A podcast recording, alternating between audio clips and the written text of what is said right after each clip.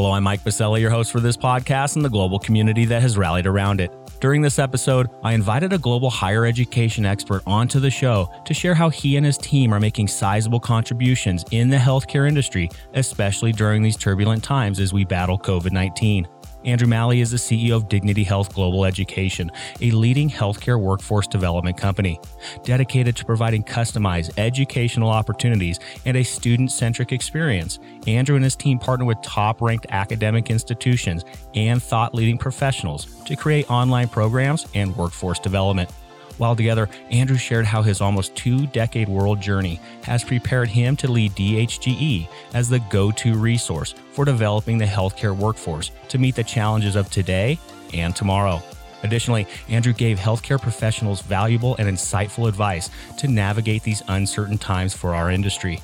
I'm grateful for Andrew sharing his perspective and message of hope with our community as we continue to react and adapt to the quickly changing healthcare professional landscape.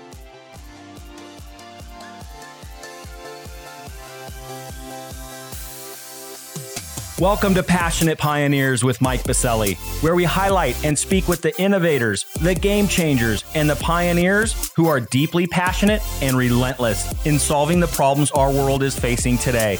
This is your opportunity to connect with and learn from these leaders and to support them on their mission. Perhaps they will soon be hearing your story as well. This is Passionate Pioneers with Mike Biselli. I look forward to having you on this journey with us.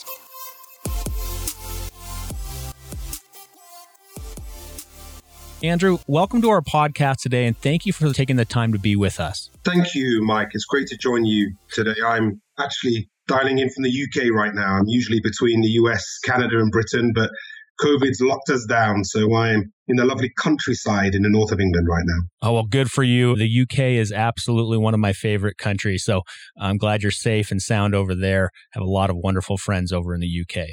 Well, Andrew, I'm grateful to have you on the podcast today, given your deep expertise in higher education, and to discuss how your organization is on the leading edge of remote workforce development for the healthcare industry, which of course is needed now more than ever, given this pandemic that we're currently in. But before we dive in, Andrew, a bit of housekeeping for our audience. While listening to any of our episodes, please make sure to join our free online community at passionatepioneers.com in order to share feedback and ideas and interact with the global ecosystem. If you're listening to this episode via our online community, thank you for being with us. And lastly, please take a moment to subscribe to the podcast. So you will automatically receive episode updates in your podcast player. Simply search Passionate Pioneers with Mike Biselli in Apple Podcasts, Spotify, or wherever you listen to your podcasts. All right, Andrew, it's almost time to learn more about Dignity Health Global Education and how you and your team is helping move the industry forward. But first, let's take a moment to break the ice a bit so our community can get to know you. I'm going to select one of three questions here. Okay. What is your favorite place on earth and why?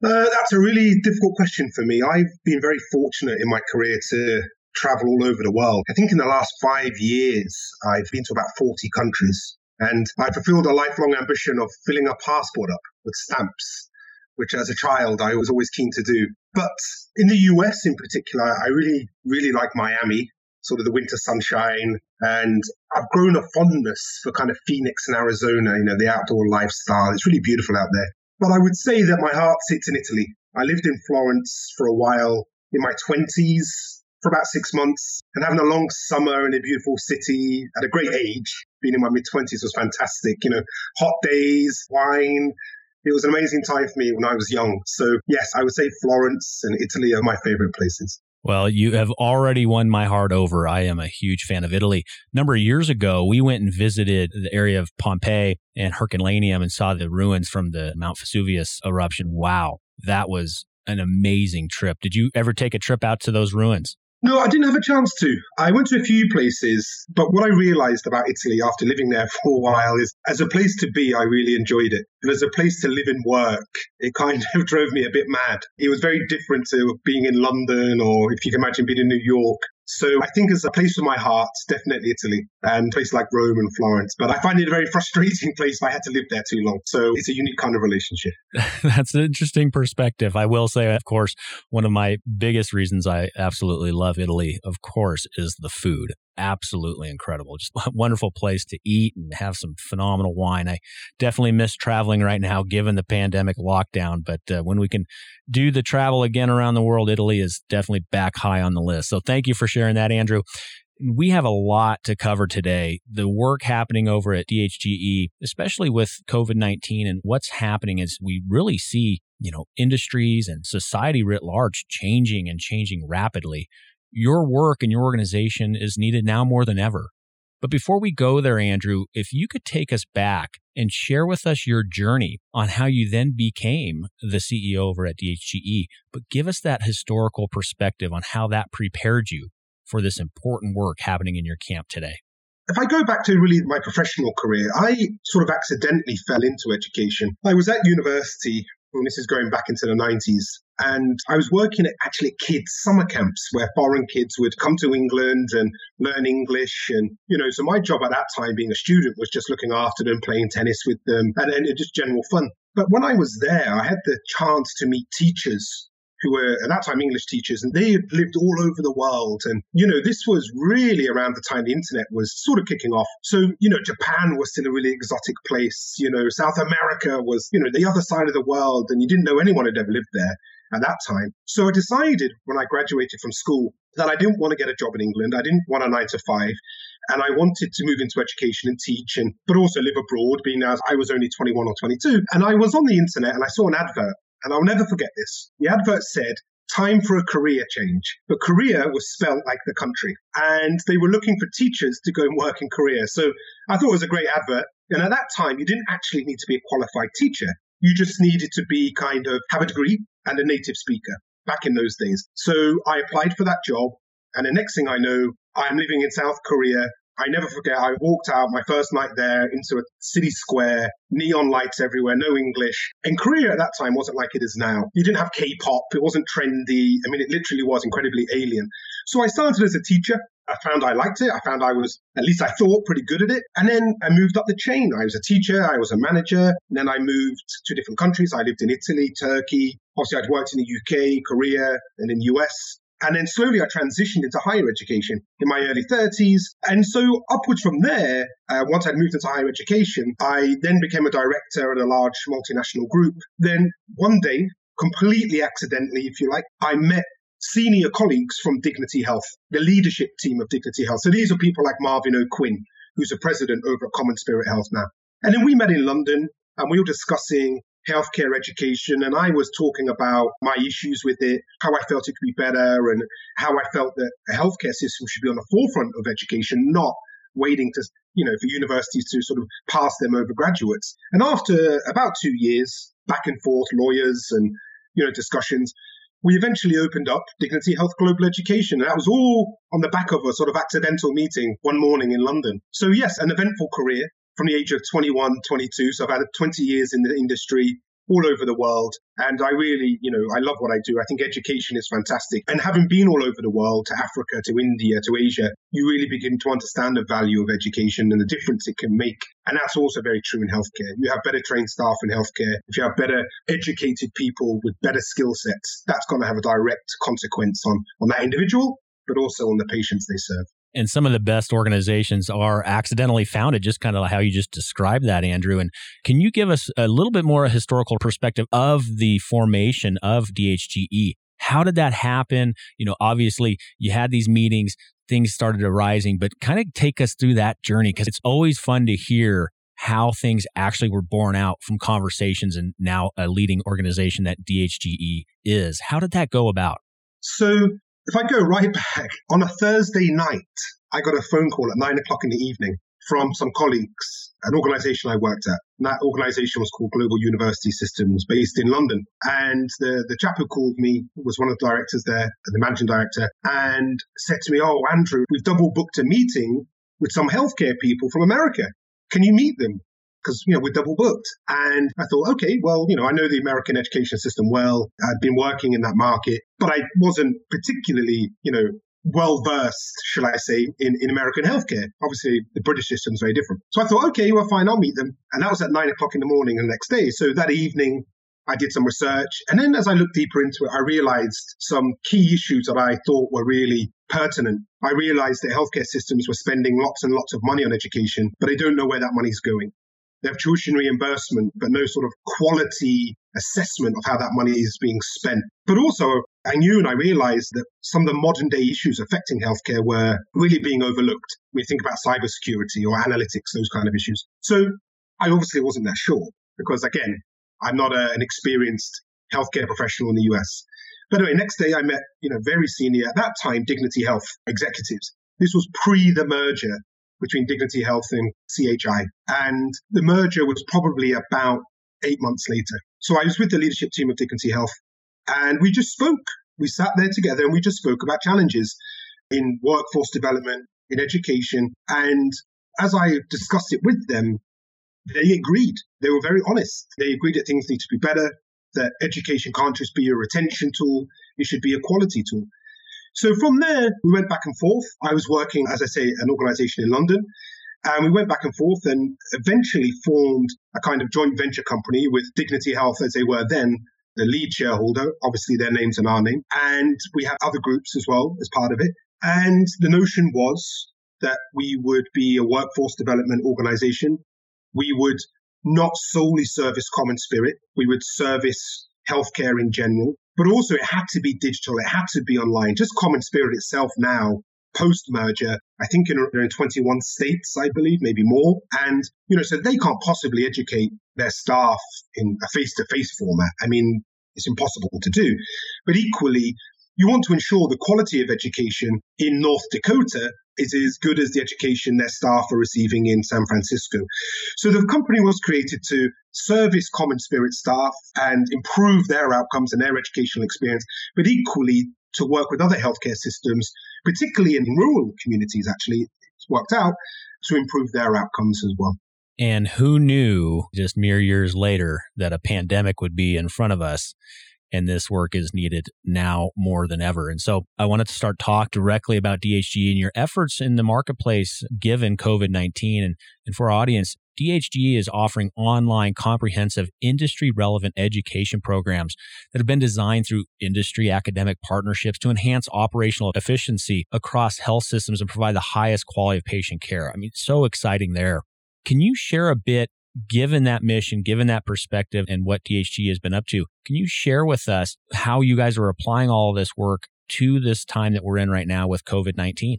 Yes. I mean, the first thing I probably touch upon is it's good to establish what online means because it's a kind of a loaded term. The vision of online learning to many people is PDFs and PowerPoints. And sadly, I think for a lot of healthcare workers, they've had you know, a less than positive experience with digital education because of that, because of PDFs and PowerPoint. That isn't what we're about. We have top, top instructional designers and we really develop high quality video lecturers. We have live sessions. We have facilitators who work in industry, former CEOs, and we create a great experience for students 24 7. And what's pertinent to COVID about that is it doesn't matter where you are and who you are that quality is accessible from everywhere, particularly at this period where obviously some staff are working from home or some staff are very busy and need flexibility. So they need to be able to access content on their phone, on their tablet, on their desktop, depending on where they are. So for us, that online uh, experience is really important, but it's got to be important to everybody, no matter where they are. So, I mean, we've got this photograph that we use and it's of a graduating class in Phoenix, and there's a graduating class in a tiny little town called Globe out in the desert of Arizona. And both groups had graduated through our Duke certificate program in nurse leadership. And it was such a telling picture because on one hand, you had a group who were from St. Joseph's in Phoenix, you know, a flagship hospital, 800 beds, huge place. And on the other side, you had a critical access hospital out in the middle of the desert with 25 beds or so, and the same group of type of people graduating with the same qualification. Both groups had a great experience, and that's been highlighted further by COVID that no matter where you are, you can access high quality education, no matter the circumstances. If you're furloughed, you can still access qualifications. And for us, also from a programmatic point of view, we've been looking how to adapt our programs for the times that we're in. So, for example, we created a program with the University of Exeter, who are actually a British school, but they're really top medical school. They're fantastic at sports science. So we created a program called Strength to Endure, which was around resiliency, And it's around personal development, around nutrition, around hydration. And, you know, the program was basically $10 with all the profits going to charity. And but what was interesting about that program is that we brought in sports psychologists to help create that program because we viewed COVID as a time where people were under stress. Performance management was really important. People had to understand that they should rest, they should hydrate, a bit like an elite athlete. And I know that seems quite an odd thing to say, but when you really think about some of the pressure those staff members on the front line have been under, you know, it's a good approach to take. So again, because it was delivered mobile first, because it was accessible, and in, in his case, it was sort of micro learning, it was very appropriate for frontline workers who wanted to take that program. And so that flexibility, accessibility, and fundamentally high quality is always important. But during this COVID period, it's it's been even more so. And with the COVID period, Andrew, are you seeing different types of personas, if you will, that are coming into your environment to learn? Because again, everything's moving and changing so fast. Are you seeing new ways that the platform and the organization is being leveraged, or new persona types? What has changed for you, positive in regards to serving communities that you do with the pandemic? So there have been two sides to that, which are quite interesting. On one side, I think it's shone a light on some of our programmatic offerings, which we've been banging the drum about for years, about how important they are. Now people are realizing it. So we've got a program in, in data analytics, or health analytics rather, with Pepperdine University. And, you know, I think a lot of people in healthcare didn't realize how data and analytics really apply to them and why it's important. You know, healthcare is one of the largest sources of unstructured data you're ever going to find. And I think COVID has shone a light on people. They need to understand data. They need to understand analytics. They need to understand, you know, how to deal with numbers. So that's been one area where there's been more of a light shone on it. We see more traction and more interest. On the other side, which is probably, I think, more positive, we were approached by clinics, health centers about actually using our platform to connect them with patients so rather than telehealth in a prescriptive form of outreach, it was about being able to provide patients with support, education, help them during a difficult time. So, for example, if you were a newly diagnosed diabetic patient, you know, your support groups had all closed down. You couldn't get to them anymore because you weren't allowed in the centers. So we help centers connect with those patients and actually educate them, give them advice and help them. And what that did, the genie came out of the bottle. It made a lot of people realize that, wait a minute, you don't have to do everything face to face. The quality of engagement is really high quality. We're meeting the patients where they are. And frankly, whilst it's never our intention to be a, a patient facing company, what it did to healthcare professionals we were working with, it showed the real value that digital platforms could bring. And that was a really, really positive outcome. Well, thank you for that, Andrew. And also, speaking of tech and working with technology in this industry, uh, there's been some big news coming out of the DHGE camp in regards to a pilot with Salesforce, a huge tech giant. Andrew, can you highlight a bit what's happening there with this very exciting pilot program that you and Salesforce have teamed up on? Yes, it is a really exciting program. Salesforce were working on a, a project with other partners called the ILR, the Interoperable Learning Record which is essentially around how students are mobile between universities with their credits. And they can save time transferring between schools. And schools trust the data on the record because it's what's called verified data. Now, being from universities, I understand how that can be a valuable project because, you know, it costs money to transfer students. It takes months on some occasions. So if you can do it instantly, that's great. But where I loved it more was in healthcare was in the workforce. Now, that is because one of the biggest challenges in healthcare, as you'll know and your, your listeners will know, is placing staff, finding staff, finding the right staff. So many large healthcare systems will replace maybe a quarter to a third of their staff every year, and the placement costs are astronomical, and the actual time it takes can be months until someone is actually in post. So what we're doing with Salesforce is we offer our programs to professionals, and as part of their graduation, if you like, from us, they receive digital credentials, badges, if you like. And these digital credentials, or digital certificates, if you like, are built up of metadata. And that metadata shows you what people have studied, what they know, what their skills are, the competencies they've acquired. Now that's valuable by itself because then you have a far more nuanced understanding of that, that person's capability. But beyond that, you can then take that profile and you can put it on a blockchain. Now, blockchains are, you know, kind of a, a trendy term right now and it's very in fashion. But what it essentially is is a ledger, you know, an unhackable ledger where we can store information. But what that means is that information isn't being changed, no one's hacking it, but essentially the profile of the staff member is full of this metadata, which is verified. It's come from the institution. So it's trusted, which is the key word here. Now, within your own organization, you can now search that blockchain. So we're building with Salesforce a user interface to sit on that blockchain. You can search it for your staff. And beyond just having their name and their degree, in this case, maybe a BSN, a bachelor's in nursing, you can look at, yes, they've got a bachelor's in nursing. Oh, but look, they've also got a leadership credential. They've done something in rural healthcare management or something in analytics. So you can connect with that staff member far quickly internally. But where the power is, Mike, on this is externally. If that staff member gives consent and people are on that blockchain, other healthcare systems can find that staff member. So now they can search for people on a blockchain to fill positions within their own organizations. Now, of course, people have said to me, oh, we don't want people stealing our staff. People are going to steal our staff if they're on a blockchain. People are already stealing staff. People are already out there looking for jobs. The most important thing is that you need to know that the people replacing them are qualified candidates. You can take a better look at them, more nuanced. You understand them better so you can connect them with the right kind of job. But more importantly, you can do it in a matter of weeks rather than months.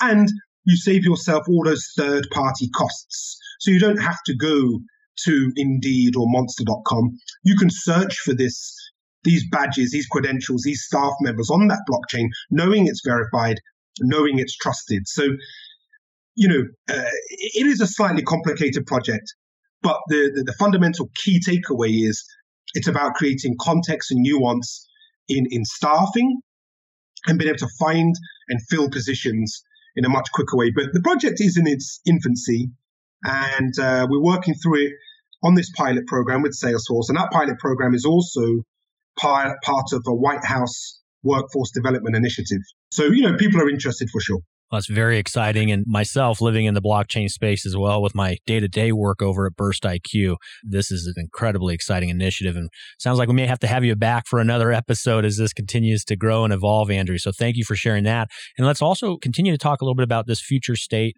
of DHGE and where you guys are going. Obviously, the world is changing. It's changing fast. It will continue to do so with this pandemic. And of course, this healthcare industry has been greatly impacted by it in many ways. Where do you see your work, both personally and with DHG, heading in even just the next six to nine to 12 to 18 months? How does the future look for you, for DHG, and for the industry? So, COVID has shone a light on things, and some of those things are the antiquated nature of some systems. For example, the idea that nurses need licenses for different states or surgeons do, and they can take months to process. You know, when you have a pandemic like this, you need to be agile. You need to be able to move staff as you need them. And so COVID has shone a light on that, but it's also shone a light on the necessity to know what staff can and can't do and have a better understanding of your workforce. So for us moving forward, we are not only offering degree programs built with universities and industry leaders. But we're also very much going to keep on focusing on skills and applied skills. So let me give you an example of what I mean. We build programs with industry leaders. And by that, I mean we bring universities in to help frame our pro, uh, programs, to add that academic framework to it, and that, most importantly, quality assurance. But then we bring in experts from the field, former CEOs, former CNOs, to then help shape the program from an applied perspective, but then also join the program as a facilitator, a counselor, a mentor to people on that program. So when people graduate, they have some skills from the real world. They've heard from people who've gone through it. They feel more confident. They feel they can take those skills and competencies and apply it to their work. And as we move forward through the next year to 18 months, the areas we're very much looking at are where healthcare systems can be improved in a very tangible way. So, how do we um, move clinicians from medical practice into business practice so they can understand budgets, they can understand numbers, they can be more efficient? How do we make uh, administrators better with data? And I don't mean, you know, to the highest level. I mean, how do we improve that, that common understanding, lift up that benchmark? You know, litigation, huge problem in healthcare. How do we make more staff more, you know, conscious of ethics, more, more, more understanding in their responsibilities within uh, a hospital or a clinic or any facility to where they're not making mistakes. They have a better understanding of, you know, how these things affect patients. And so therefore, the thing for us is if a health, a health system takes our programs, they send their staff to us, they can see that return on investment. They can see the value of that program. Because too often in the past, healthcare staff have just taken tuition reimbursement money and gone to university, and the healthcare systems have never tracked that money. They've never seen the benefit of that uh, that tuition reimbursement money. What we're saying is, let's lift up your staff, let's lift up your system, and therefore show you what a real ROI on education can represent. Well, thank you for sharing that futuristic perspective of where things are heading for you. It's incredibly excited and it's needed now more than ever, Andrew. So thank you for sharing that kind of view. But let's also talk about today. Obviously, and again, this pandemic has hit healthcare industry quite hard in many ways. And one of those is the healthcare worker, the industry worker. So what advice do you have for workers looking to education to help them retain and obtain new positions in healthcare, especially during these trying times? I mean, healthcare is like any other industry. And people don't necessarily think this, but it, it's very fast moving, but it has very, very complex challenges. And unlike many industries, I mean, outcomes in healthcare can literally be life or death. You know, I mean, the out, uh, analyzing outcomes is, is so important. What I would say to healthcare workers and the key word I use in this situation is be relevant. Look at what's needed in healthcare, not 20 years ago. Look at what's needed today, tomorrow, next year, in the next five years. Be relevant to the challenges that healthcare is going to be facing. So if you're uh, in clinical practice, learn about business. It doesn't mean you have to do an MBA, which everyone thinks they do take short courses, understand P&Ls, understand efficiency, understand operational practice, you know, understand litigation, understand compliance and ethics. You know, again, that's so relevant to healthcare and always will be. Um, or another very good example I could give you would be things in cybersecurity. You know, understand situational awareness and cybersecurity. Most malware attacks in America are actually against uh, healthcare providers. I mean, so to that end, we're building cybersecurity programs for healthcare with, with DePaul University. We have business programs for uh, clinicians with uh, University of Arizona and Duke. And then we do analytics programs ourselves with Pepperdine. But it all comes down to the notion of applied skills, competencies, things that make you better at your job in a real way. And I think now more than ever, you know, people have to have a better, more rounded baseline of skills than they've ever needed. And I think that will make you a more compelling candidate for jobs. And I think, you know, that will service people very well as they move through their careers. Thank you for that, Andrew. Uh, very sage advice. And I know you guys are pushing the envelope hard on all of that. And we're going to share in just a moment how our community can get a hold of you, learn more about all of this and the advice that you just shared. So we'll come back to that in just a moment. But let's flip the script a little bit here, Andrew. I want the community to be able to offer you advice or insights or ideas because the community rallied around this podcast is a powerful one and some amazing minds that are supporting our guests, learning from you and otherwise. So with that, Andrew, can you share with our community one problem, need, or question that you currently have that they can be helping you with?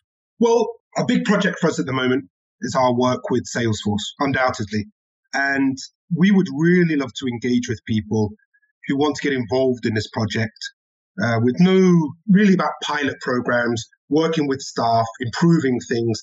And we'd love to engage with healthcare systems, get their experiences around skills, competencies, profiles, hiring staff, how that could be better. Because if we're going to build something that can benefit healthcare. We really need the input of healthcare. And so for us, we'd love to, to hear from people who'd like to get involved with this project with Salesforce as a national pilot, but also, you know, get their feedback because if you're so if you're health system or center servicing a rural community, undoubtedly your circumstances are very different to a hospital in the middle of Los Angeles. And so getting those rounded views, those rounded opinions on how we can make hiring better and faster and how we can connect that to skills and, you know, competencies within healthcare. We would love to speak to people about that and get more insight from the industry because we think that's really important. And that, that will, that will make that pilot a, a success. Well, absolutely. And we'll have an article posted over at our free global online community, passionatepioneers.com, where any of you can leave a message for Andrew, some ideas, some other resources around the need that he just shared about making this pilot with Salesforce successful. So again, over at passionatepioneers.com, there'll be an entire area to give Andrew and the team feedback on exactly uh, his need at this time. So thank you for that, Andrew. And let's talk about online. Let's talk about some connectivity points for our community to get a hold of you. What are some websites, social media handles, or otherwise where we can find you online?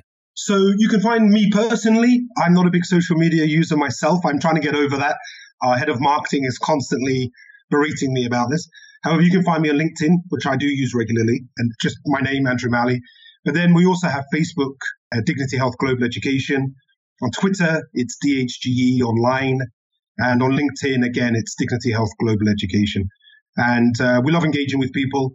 Uh, we're developing lots of new interviews and content that people can engage with. And for leaders out there in healthcare who want to speak to us about programmatic development, what they need in industry, you know, how f- programs can, can be improved and address their problems, please reach out to us on social media and we, we, we're happy to engage with everyone. It's, it's all about learning and improving. And the website is dhge.org. Is that correct, Andrew? Yes. Yep. That's right. dhge.org. .org. Excellent. We'll have the, all of those listed as well, again, over in uh, Andrew's article at passionatepioneers.com. So all those connectivity points will be there in one area for you to access. So thank you for that, Andrew. Well, we're going to start wrapping it up here. Uh, we've actually come to one of my favorite parts of, of the entire episode. It's the fill in the blank. Andrew, please fill this in and we'll say our goodbyes after. I'm a passionate pioneer because? For me, I want to create a model in workforce development that doesn't stop at education and training, but actually means you develop your workforce to be the best it can be and move things forward within you know any organization. So in the same way, precision healthcare and population health are you know becoming increasingly connected. You can do the same with your workforce. I mean, you can have an army of nurses, they, a CommonSpirit. They have you know, 80,000 plus. But using technology, you can understand individual nurses' strengths, you know, and how they can be best utilized in a really nuanced way. You know, so you can put your staff on learning journeys that are suited to their needs, suiting to the, the, the locality's needs, but then also suited to your company's needs. So, for example, don't use general management courses for everybody in your health system if someone's based in a rural community, service their need, put them on a rural healthcare management program. And if someone works in Los Angeles, put them on an urban healthcare, you know, program. And that will service not just your staff member better, that will service your company better. You'll have happier staff. And ultimately, that's workforce development at its best, you know, and that's what I'm passionate about. Well, it's very exciting, and I can feel it across the pond, Andrew, over here in Denver, Colorado, where I'm calling and chatting with you today on this podcast. So thank you for the passion that you are bringing to this industry. It's needed now more than ever. We have to continue to band together, think of new ways to continue to push our industry forward. Our country needs it and it demands uh, change and positive outlooks that uh, you and the team at DHGE are bringing. So thank you for that. And Andrew, thank you for taking the time for being with us today. I appreciate it. I know how busy things are right now for all of you, but thank you for sharing your perspective and your insights as to where we can and should head as an industry. Thank you again for being with us today. And thank you as well. It's been a pleasure.